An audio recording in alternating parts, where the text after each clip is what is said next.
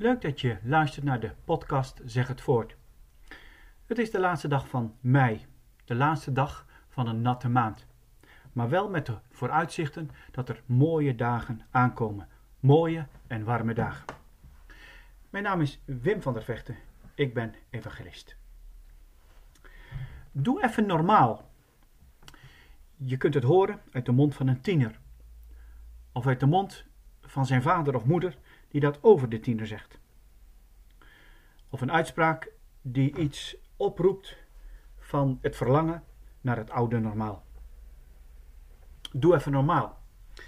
Het was de titel van een column. Een titel die vraagt om de hele column te lezen. Dat zal ik nu niet doen, want dat is veel te veel. Maar ik zal er een paar dingen uit uh, voorlezen.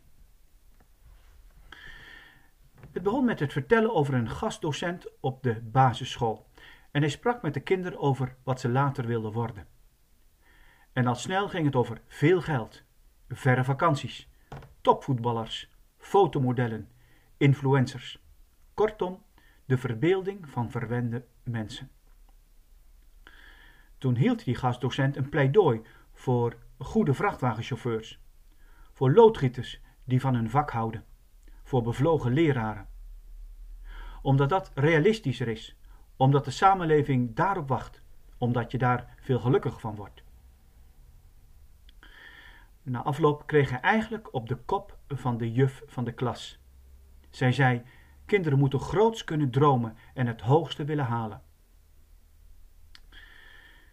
Zo begon de column.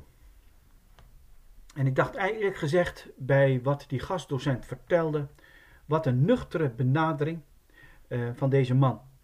Ontnuchterend. En toen ik het las, dacht ik: dit is een pak van mijn hart.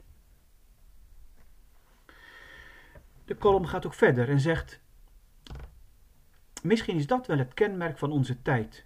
Veel te veel van dit leven verwachten. Van kinderen, van relaties, van ouders, van onszelf, van ons werk, van politici, van wetenschap, van vaccins, van vakanties, van geld, van de kerk, van straks als het weer normaal is. Maar kom op, doe even normaal. Maak het gewone leven niet zo kapot met die overspannen druk.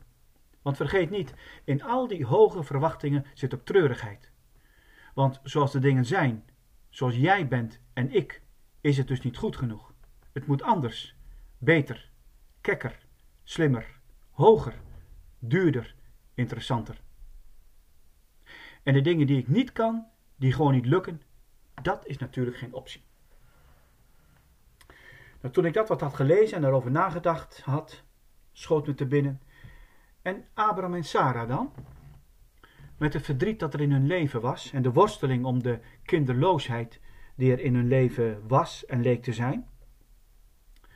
Of uh, Bezaliel, die allerlei mooie ontwerpen mocht maken voor de tempel, uh, voorwerpen mocht maken die daar een plek zouden krijgen?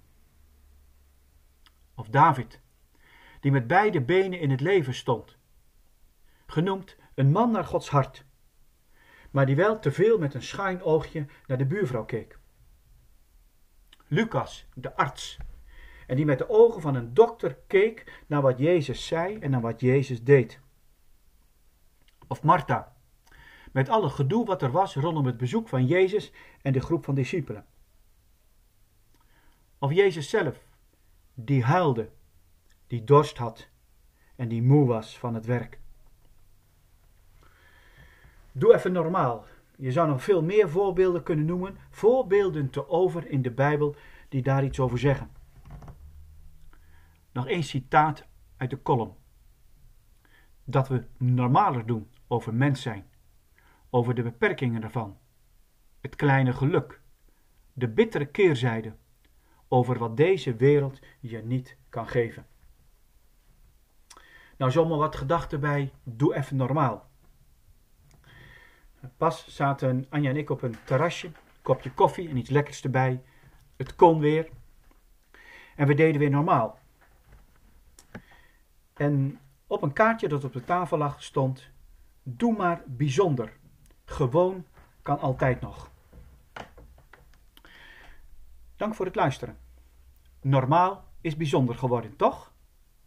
Hartelijke groet Wim.